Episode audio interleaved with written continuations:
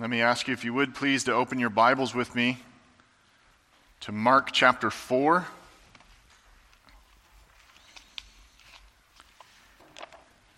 We'll see how much effect the smoke has had on my voice.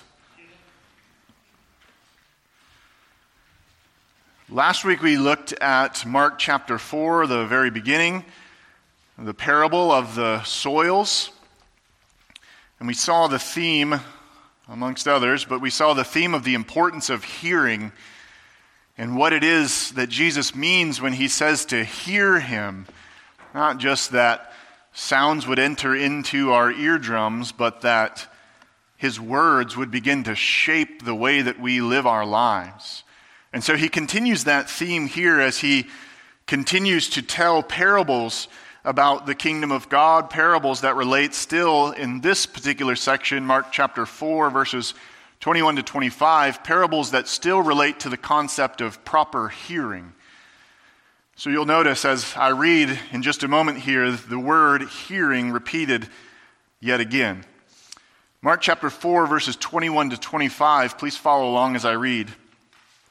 And he said to them, Is a lamp brought in to be under a basket or under a bed and not on a stand? For nothing is hidden except to be made manifest, nor is anything secret except to come to light. If anyone has ears to hear, let him hear. And he said to them, Pay attention to what you hear. With the measure you use, it will be measured to you, and still more will be added to you. For to the one who has, more will be given, and from the one who has not, even what he has will be taken away. Let's pray together. Father, as we approach your word now, we ask that you would grant us understanding, the very type of hearing that our Lord is speaking of in this parable. We understand that it was the need of his disciples and the need of all those who heard his teaching in those days to hear it. And we understand also that it is our responsibility today, in just the same way, to hear it. We pray, Lord, that you would help us to do that very thing. That you would remind us that our definition of hearing, based on the Bible, is not just that we take in the teaching of your word, but more so that we are taken over by the teaching of your word. We are the potter, we are the clay, and you are the potter, Lord. And we understand that as we spin around the potter's wheel, that soft clay is shaped by the instruction of your word. We confess that we know these things, and yet often they grow dull in our hearts. We confess at the very same time that we forget some of the things that you tell us, some of the lessons that you have taught us even long ago. But we also confess that we need you. We're gathered here this morning to hear from you. We understand and we believe what you say that man shall not live by bread alone, but by every word that proceeds from the mouth of God. And so we say, Speak, O Lord, for your servants are listening. This we pray in Jesus' name. Amen. You probably remember at some point in your life, though probably at a significantly earlier age than most of us here, playing the game called telephone. You remember that game? The game where you sit in a circle and someone is it, and they begin the game by turning to the person next to them and whispering some type of message into their ear. And the game commences with the person next to them then whispering that message to the person next to them, and so on and so on, and on down the line it goes until finally the message makes its way all the way around the circle and back to the very first person who delivered the message. And if you've played that game, you know that almost every single time that message does not come back as the original message. Somehow, I'm hungry got changed into your dog has toe jam. Something completely ridiculous, something that was obviously not the initial message, something that when the initial person who delivered the message hears it, they're they crack up hysterically because they say, How in the world did you get that from what I said? The game of telephone teaches us an important lesson in life, and I think that's why they make kids play it. The reality is that when it comes to hearing, quality hearing far exceeds quantity hearing. It's not so much about how much you hear, but it's entirely about how well you hear. And how well you hear is not so much determined on how well your eardrums can take in the auditory signals it's sent, it's sent by someone else's mouth, but how well you hear is more so determined by how much you pay attention to what you hear. Did you hear the way it was intended to be said? This is the message that Jesus continues to teach his disciples as we turn now to these other additional parables that he continues to teach us, following the parable of the good soils. He's taught them about the importance of hearing them or hearing his teachings. And he's taught them that there are going to be four different types of responses. The first response is that the words that he shares, the seed that he sows, the words that you and I share when they correlate with his message, are going to either, number one, fall on hard ground, which we said represents the hard heart, a heart that is entirely unreceptive to the gospel of Jesus Christ. And when it falls on that hard ground, Satan comes and he snatches it away immediately. And then he taught us that, secondly, that seed that is sown, the word that he shares, would fall on rocky ground. Ground that would initially absorb the seed, initially sprout up growth, but eventually, because of the shallowness of the root, die out as soon as things got hard. And then he taught us that there was a, another type of ground, ground that was covered with thorns. That upon growing up in that type of ground, the seed that was sown would be choked out. And he made sure that we understood that what he meant by that is that other things would become more important than the teaching of Jesus. But then he left us with some encouragement. That while there are three types of wrong hearing, wrong listening, there's one type of right hearing. There's one type of right listening. And that was represented by the good soil that receives and accepts and yields fruit. And now, as he continues along that very same thing, he has these parables, these additional parables, to begin to teach his disciples. He wants them to understand that what he is saying is of crucial importance to them, and that they must hear him well. Because he wants them to understand that it is based upon their hearing of him and the amount of effort with which they put into hearing him that is a direct correlation to the fruit that they will bear. The game of telephone teaches us the reality that it's important how we hear things. The Bible teaches us that very same lesson. The Bible teaches us that in the midst of a culture that is Christian by name, there are people who are Christians by new birth. The way that you tell a disciple of Jesus, the Bible says over and over and over again, is not by what they say about themselves, but by how they respond to the Word of God. And so you have Jesus' teaching, John chapter 8, verses 31 to 32. So Jesus said to the Jews who had believed in him, If you abide in my word, you are truly my disciples. And you will know the truth, and the truth will set you free. Notice Jesus did not say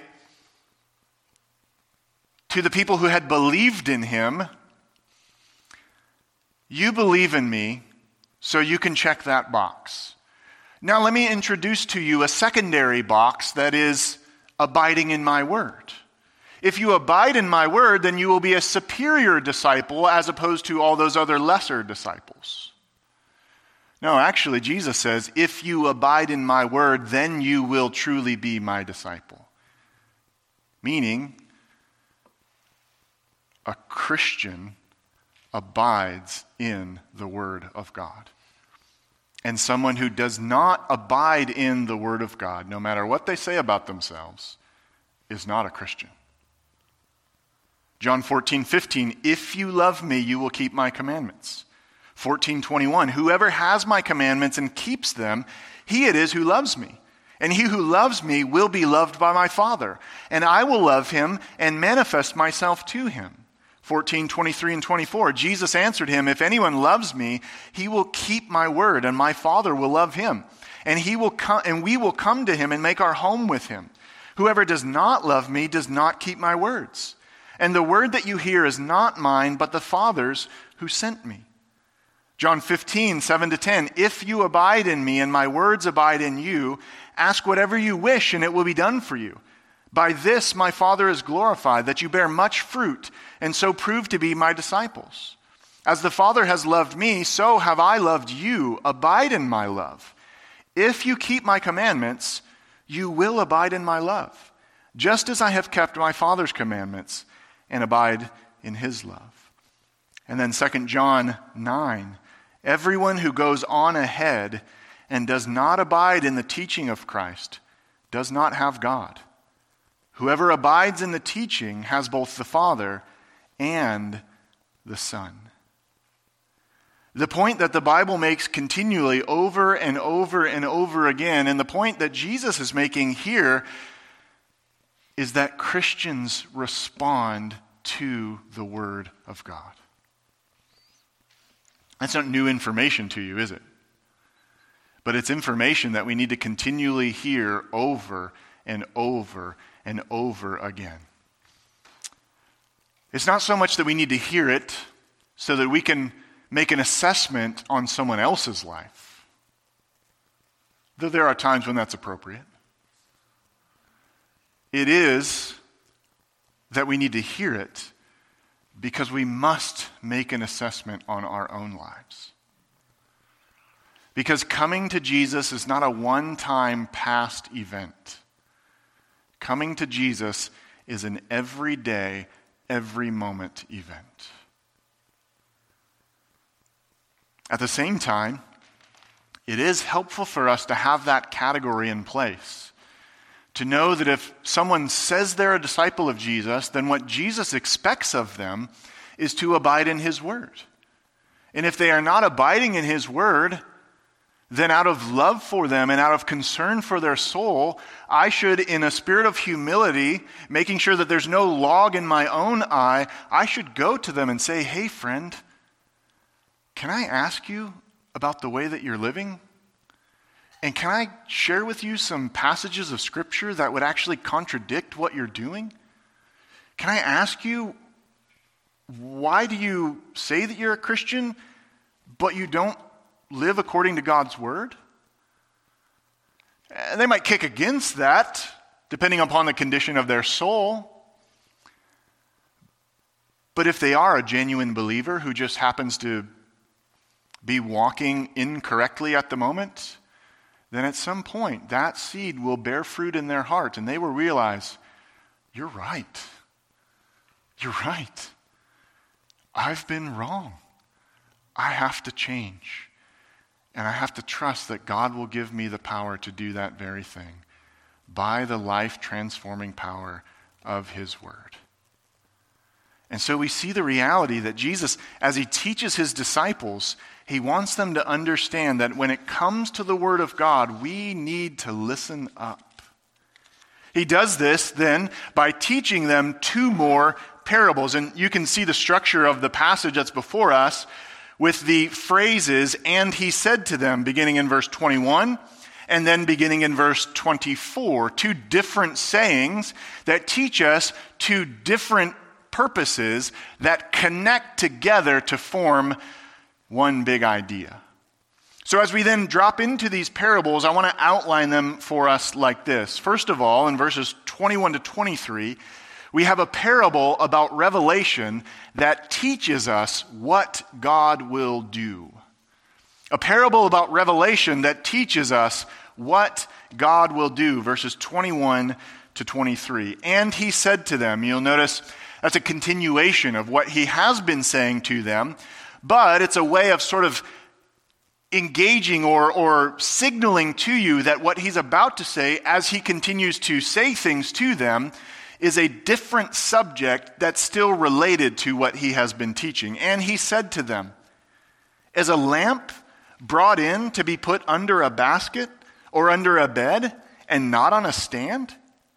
For nothing is hidden except to be made manifest, nor is anything secret except to come to light. And if, any, if anyone has ears to hear, let him hear. So, first, Jesus asked them a question about a lamp an everyday home uh, uh, article that would have been in every single one of their homes. They would have had multiple lamps, one for each room, at, at least one for each room, that they understood that when it was lit was not meant to be put underneath a bowl or underneath your bed. And you can look into all the historical accounts of what type of lamp this was and what type of bowl this was and how high the bed was, etc. But it's pretty obvious, isn't it? When you take a light into a room, if you cover it with something, you defeat the purpose of the light. That's the point of the question he's asking them, right? It's as obvious to you as it would have been to them. But it's a question that stirs their thinking. It's a question that begins to get them to drill down deeper into the meaning of this particular parable. That's the design of the parables.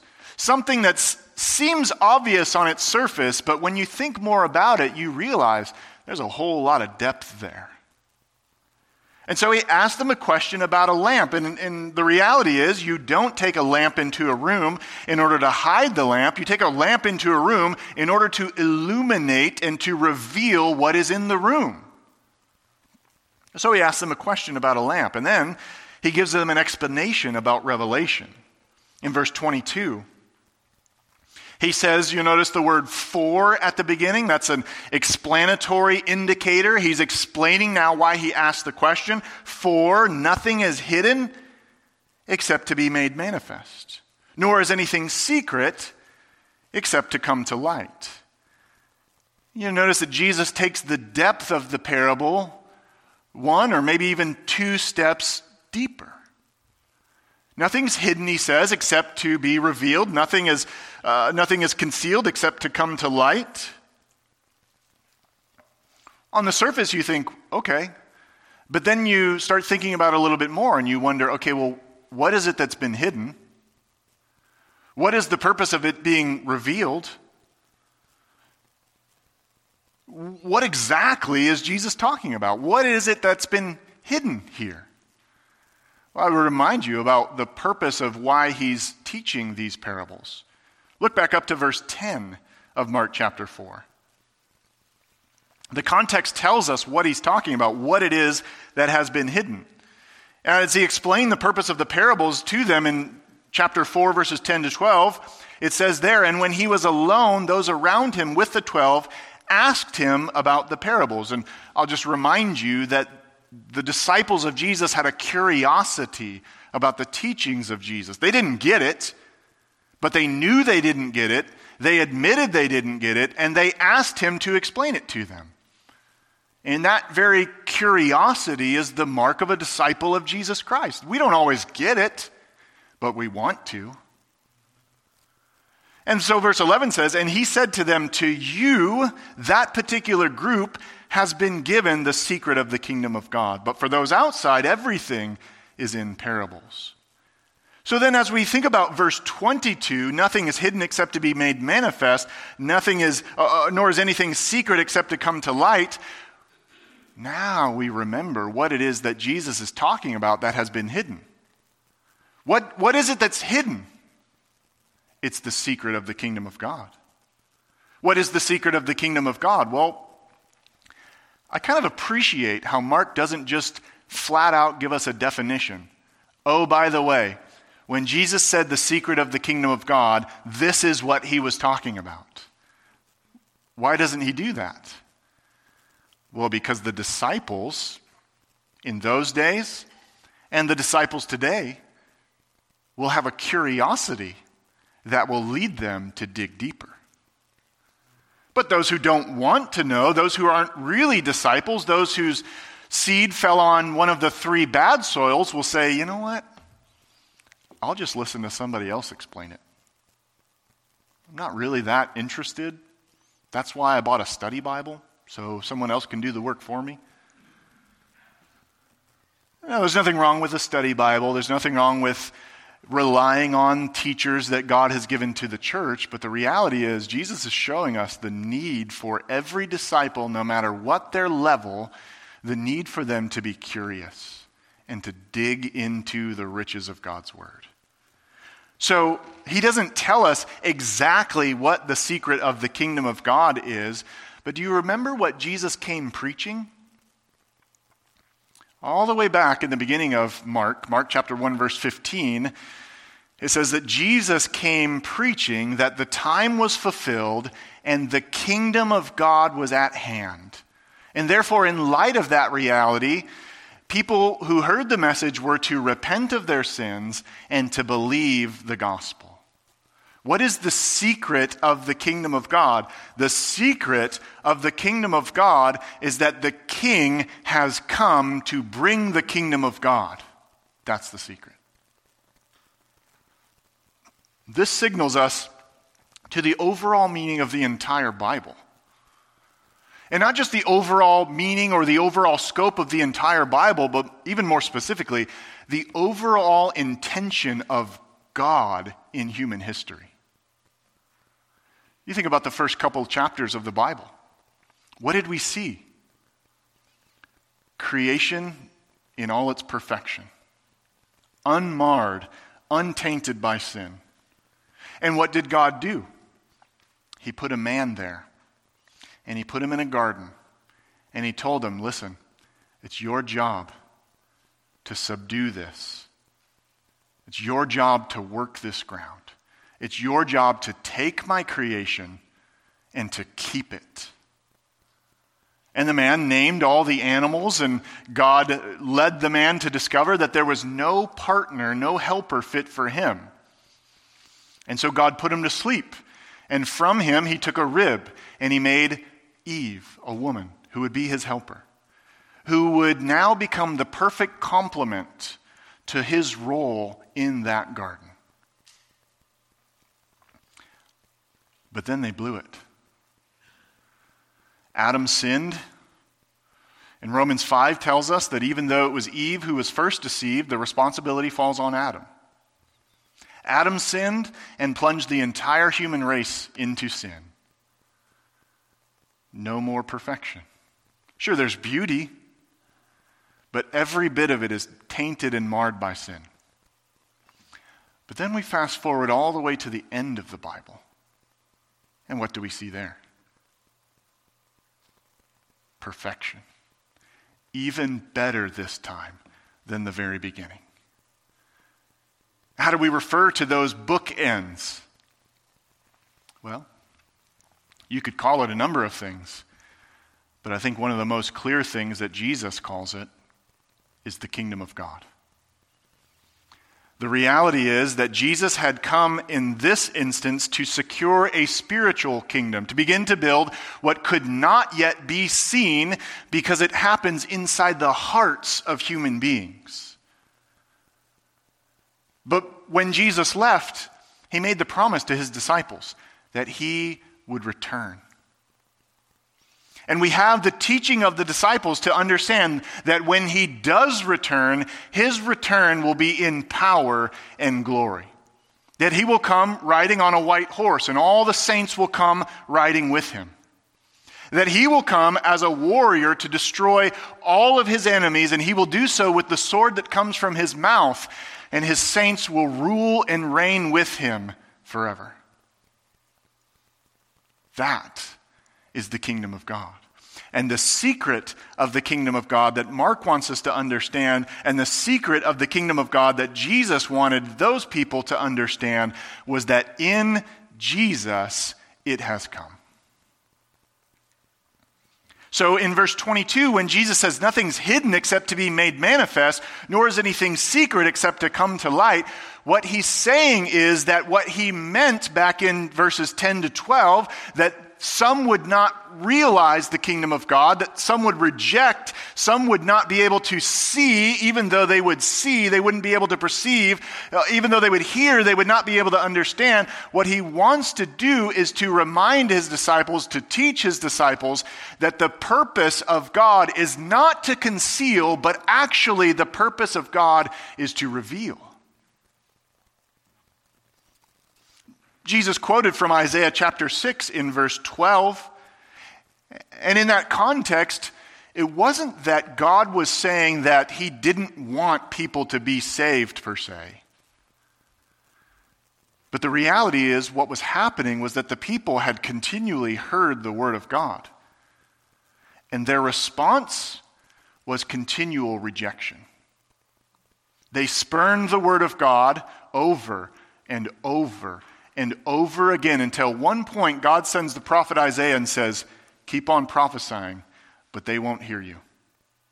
Speak, but they won't listen.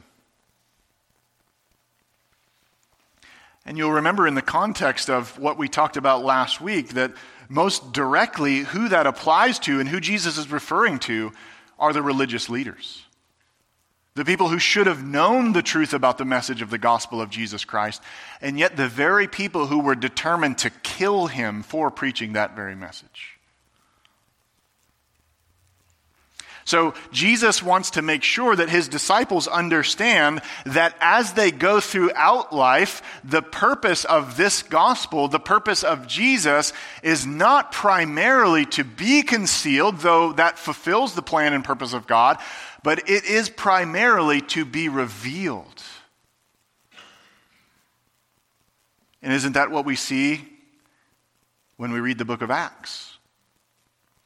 What did the church do in response to the Great Commission? They continued to preach the word everywhere they went.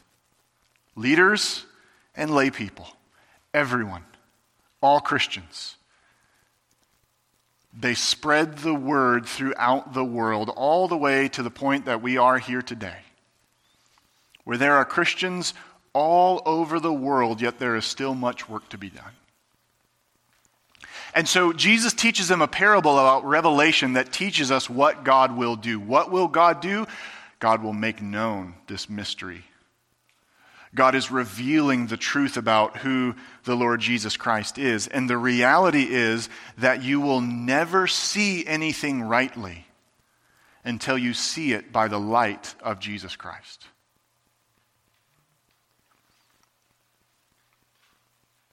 Turn with me to 2 Corinthians chapter 4. 2 Corinthians chapter 4 is a wonderful explanation of Jesus' point here. And it's a, a wonderful explanation within the context of the ministry of the Apostle Paul and the ministry that Jesus gave to the church. 2 Corinthians chapter 4, verses 3 to 6. There, Paul says, And even if our gospel is veiled, It is veiled to those who are perishing. Are you picking up on the similar language to what Jesus was saying? It's veiled, they can't see it, but it's veiled to those who are perishing. Verse 4 In their case, the God of this world, Satan, has blinded the minds of the unbelievers to keep them from seeing the light of the gospel of the glory of Christ, who is the image of God. For what we proclaim is not ourselves, but Jesus Christ as Lord, with ourselves as your servants for Jesus' sake. For God, who said, Let light shine out of darkness, has shone in our hearts to give the light of the knowledge of the glory of God in the face of Jesus Christ. What does a lamp do? It shines light. Otherwise, it's pointless. What does Jesus Christ do? He shines light. Isn't this what he says? John chapter 8, verse 12, again, Jesus spoke to them, saying, I am the light of the world. Whoever follows me will not walk in darkness, but will have the light of life. Paul says that the ministry of the gospel is a ministry where we experience the, the, the, preaching of the gospel and we experience the reality that for some who don't believe, Satan has blinded their minds. They can't see it. They've got a veil over their eyes. And so, no matter how much you get frustrated with them, they can't see it. They're caught in the strong man's house until the one greater than the strong man breaks in and pulls them out. But he also explains that the ministry of the gospel will come as light to some people. And that God Himself, to those people, just as He once said in the very beginning, let light shine, will in that very dead heart say, let light shine, so that they see the light of the gospel of the glory of God in the face of Jesus Christ. So when Jesus teaches them this parable about revelation that teaches us what God will do, it follows the ministry of the gospel. That what God is doing is a ministry of revelation, a revelation to, first of all, understand who Jesus is. And the reality is that it is only by the light of the revelation of Jesus Christ that you will be able to see anything else. If you do not see Jesus rightly, you will see nothing else rightly. Let's go back to Mark chapter 4.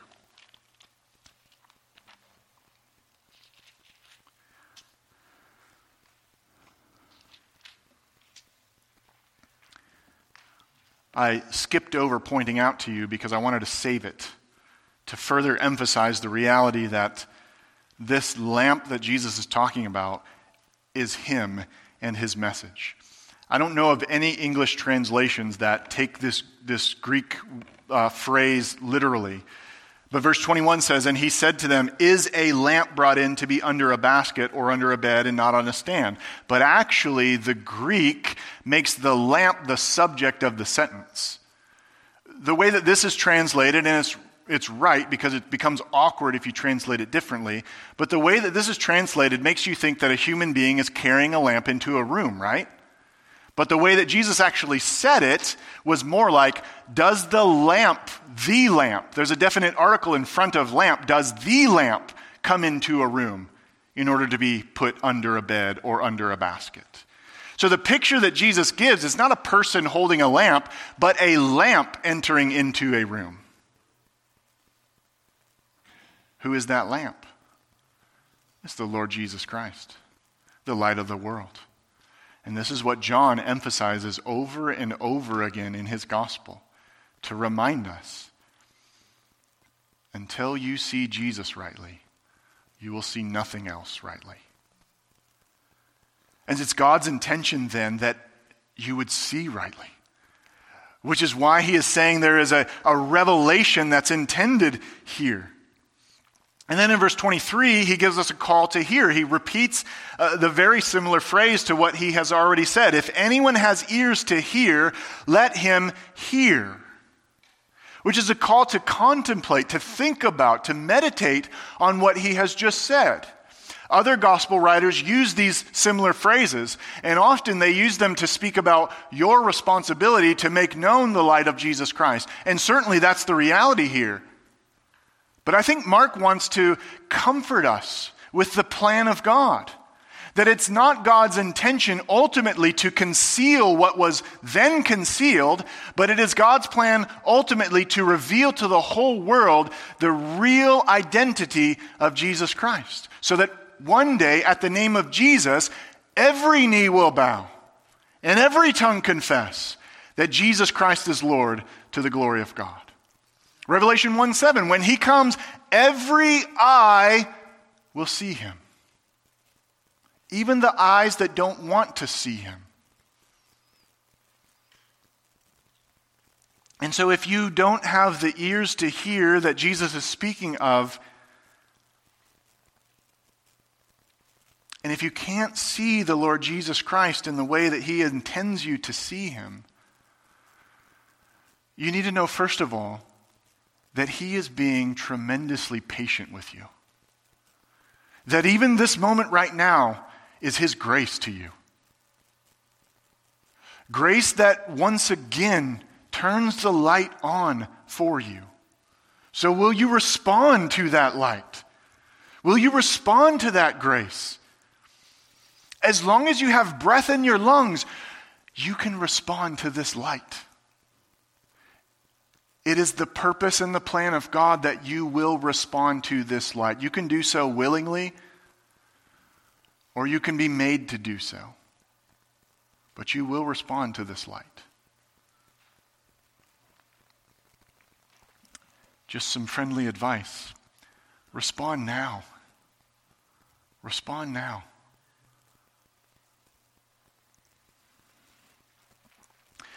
Verse 23 actually is a seems like maybe a suggestion, and it continues the theme of those who have ears to hear, referring to the ones who, who have the good soil, the ones who the seed falls on, the good soil, so that they are the ones who hear. This is the group that Jesus is teaching. This is the group that Jesus refers to. But it actually ends with a command. Let him hear is a command, it's not a suggestion. It gets decaffeinated a little bit in our translations. You know, it's like it's as pointless as drinking decaf coffee. Just don't waste your time, man. Go for the good stuff. Let him hear is actually a command. So Jesus is telling his disciples, listen, hear me when I teach you this. And so, first of all, we have a parable about Revelation that teaches us what God will do. It gives us an encouragement that God's ultimate intention is not to conceal the gospel of the identity of Jesus Christ, but to reveal it. But it also gives us an instruction. How is that gospel revealed? By the preaching of the gospel. And how does God intend to make sure that this gospel is preached? You. That's how. You. Romans 10, 13 to 15. For everyone who calls on the name of the Lord will be saved. There's good news. How then will they call on him in whom they have not believed? And how are they to believe in him of whom they have never heard? And how are they to hear without someone preaching? And how are they to preach unless they are sent? As it is written, How beautiful are the feet of those who preach the good news. You see, Jesus wants to encourage his disciples that the seemingly small and insignificant start to the ministry of the gospel of Jesus Christ is only for a time. It needed to be concealed in those days because, from a human perspective, the leaders of Israel thought they needed to get rid of this nuisance named Jesus, but from a divine perspective, it was fully within the Father's foreknown plan to crush his son so that his wounds would heal all those who believe in him. This gospel was once veiled, but it is being proclaimed and preached by the disciples of Jesus Christ even today, all the way until that moment when every eye will see him. And so we have a parable that teaches us about what God will do. And then, secondly, in verses 24 to 25, we have a parable about response that teaches us what we must do. A parable about response that teaches us what we must do, verses 24 and 25. And he said to them, you see the, the signal again of a, a new but continuation of that teaching. And he said to them, Pay attention to what you hear. With the measure you use, it will be measured to you, and still more will be added to you. For to the one who has, more will be given, and from the one who has not, even what he has will be taken away.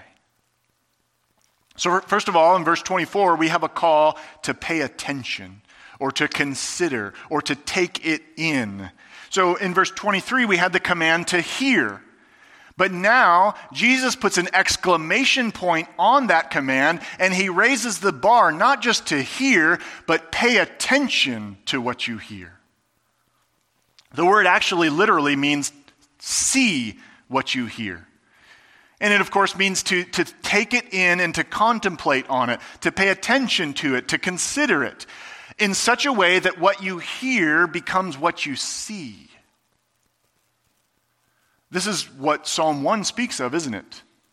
Meditation on the Word of God, meditation on the teaching of Jesus. It's another indicator to us that the teaching of Jesus, indeed the teaching of the Bible, is not meant to go in one ear or out the other, but it is meant to go in one ear and sink its way down into our hearts so that our lives are shaped and transformed by the teaching of the Word of God. Why would that be the case? Because that's what a Christian does. Because that's what a disciple does abides in the word of Jesus. If the word of God is as powerful as it says it is, how can we possibly abide in it without being changed by it? You can't. It's impossible to abide in the Word of God and not be shaped and, changed, by it. Would that be an instantaneous process? Sometimes, but not usually. Hence the command pay attention to what you hear. Have a plan to digest the teaching of the Bible. This is what Jesus is saying. He gives the command, he emphasizes the command, he tells you what you're supposed to do, pay attention to what you hear, and then he tells you why you need to do it. With the measure you use, it will be measured to you, and still more will be added to you. Jesus is speaking in a context where when they wanted to buy goods from the, the market, most often I mean, I wasn't around back then, but most often it wasn't prepackaged. So instead, what you would do was go to the market and you'd say, I'll just use our measurement standards, for instance. You'd say, I'd like a cup of flour, please. And you would sometimes take your own cup so that the merchant couldn't rip you off, or you would rely on them to use their cup. They were supposed to be honest. And they would take a cup and they would dip the cup into the flour and they'd give you a cup of flour. With the measure that you measure out, it will be measured to you. Jesus is saying, in that very way, in the same way you go to the grocery store, sort of, in the same way you buy something that is in a measurement, that is the way in which it will be measured out back to you. So, how does that relate? Hear, pay attention to what you hear, because the amount of attention you put into what you hear is exactly what you will get out of what you hear. And that's the principle. You get out of it what you put into it. Isn't that true for everything in life? You get out what you put in. You put little work into hearing the Word of God, you will get little out of it. you put much work into hearing the Word of God, you obey the command of Jesus, and you pay attention, then you'll get much out of it. You see where Jesus is putting the responsibility? On the disciples. He's saying, listen, this is, this is how it goes, fellas. You're going to get out of my teaching whatever you put into it. But I want to point out something to you. Because the moment we hear that, or at least maybe it's just me, but the moment I hear it at least, I'm tempted to think, well, then on the very same time, if you don't put anything in, then you're not going to get anything out. But that's, of course, true. But Jesus is not focused on the negative here, not yet. Whatever measure you put in, you put in a, a tablespoon, you'll get out a tablespoon, you'll get something back. You put in a cup, you'll get a cup. You put in a gallon, you get a gallon. You make a strong effort to be a listener to the Word of God. You take good notes. You make sure you get good sleep. All of those things, then you're going to get a lot out of it. You just drag your way through the teaching of the Word of God, doing your best to stay awake, to get to whatever comes next. You might as well just stay home. But notice what else he says. And still more will be added to you. There's a warning implied here, but this is pure grace. So it turns out, while Jesus initially says you put in a tablespoon, you get out a tablespoon, he later adds on to, but don't worry, I'll take good care of you.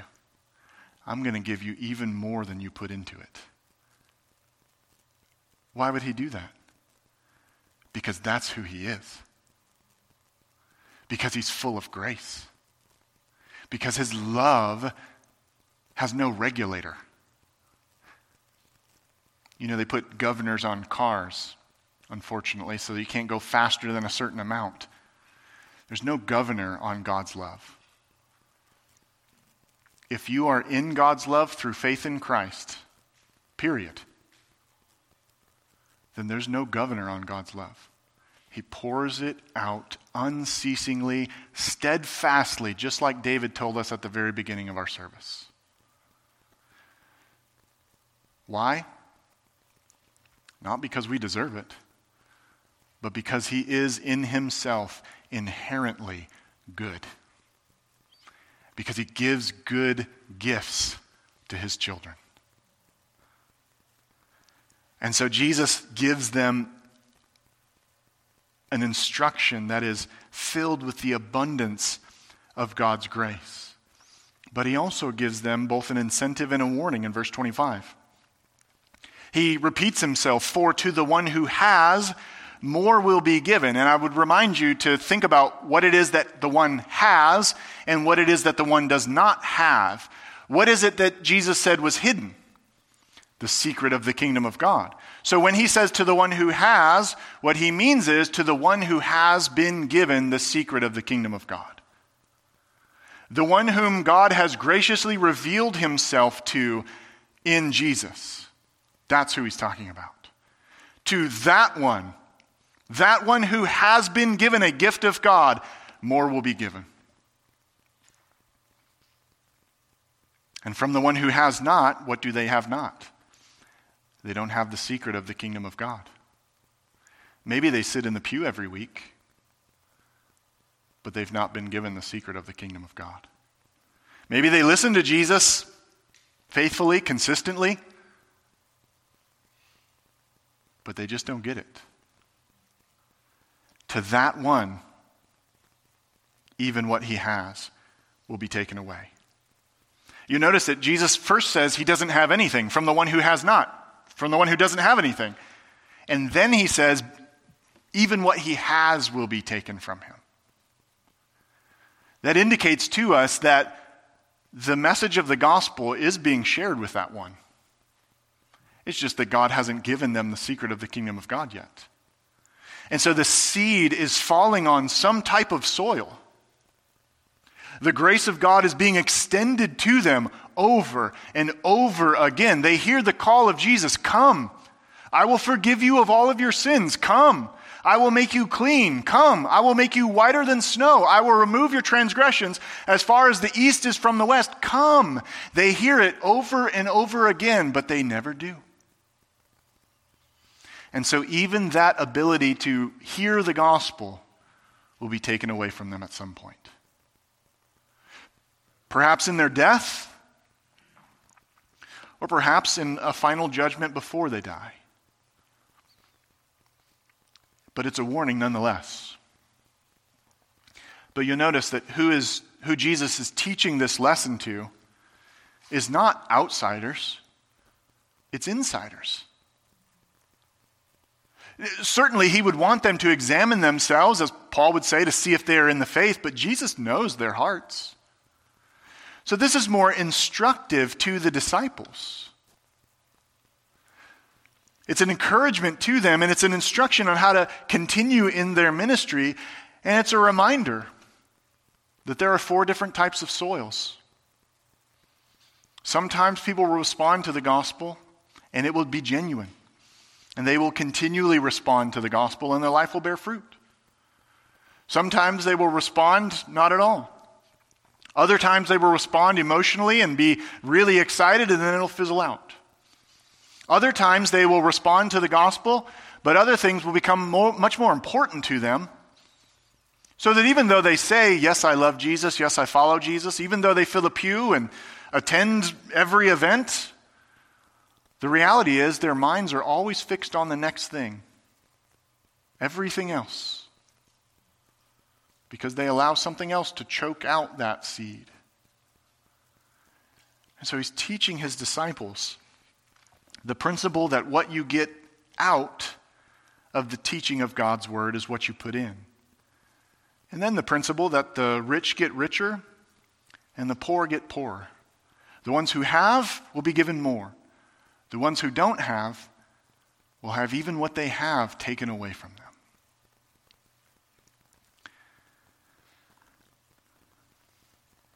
The parable here, these parables teach us that Jesus is worth listening to.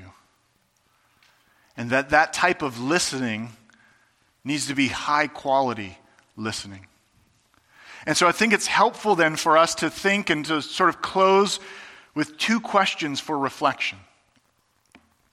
Question number one Do you believe that Jesus is worth listening to? Do you believe that Jesus is worth listening to?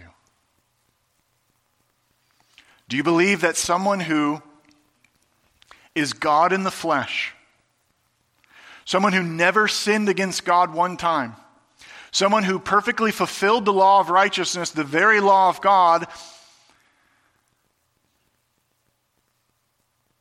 and yet died as though he had broken every single law.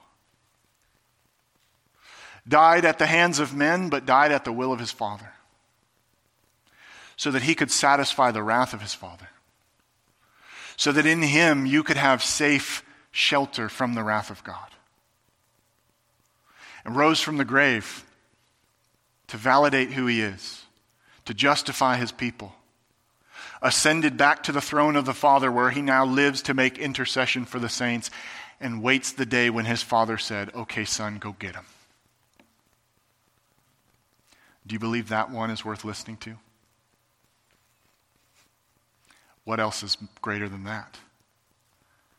So, question number one is Do you believe that Jesus is worth listening to? And question number two How does the way that you listen to the Bible show this belief? How does the way that you listen to the Bible show this belief? You see what I'm saying there? Does the way that you conduct your private devotions say, I believe Jesus is worth listening to? Does the mindset that you take into Sunday school say, Jesus is worth it? Does the way that you listen to the preaching of God's word say, I'm here for Jesus and nothing's going to get in my way? If you put little effort in, you will get little in return. But if you put much effort in, you will get much in return. Jesus teaches us that there is a direct correlation between how much you value Him and how much you listen to His Word. And how much you listen to His Word will have a direct implication, a direct impact on what you get in return, how much you know Him. Put in little, you get little. Put in much, you'll find that there's a never ending supply to the knowledge of God. Seeing Jesus Christ rightly is just the beginning of the glorious adventure of knowing God. And until you see Jesus Christ rightly, you will never see anything else rightly. Let's pray together. Lord Jesus, help us to see you. Help us to see you now as we observe the meal that you gave to us. It's in your name we pray. Amen.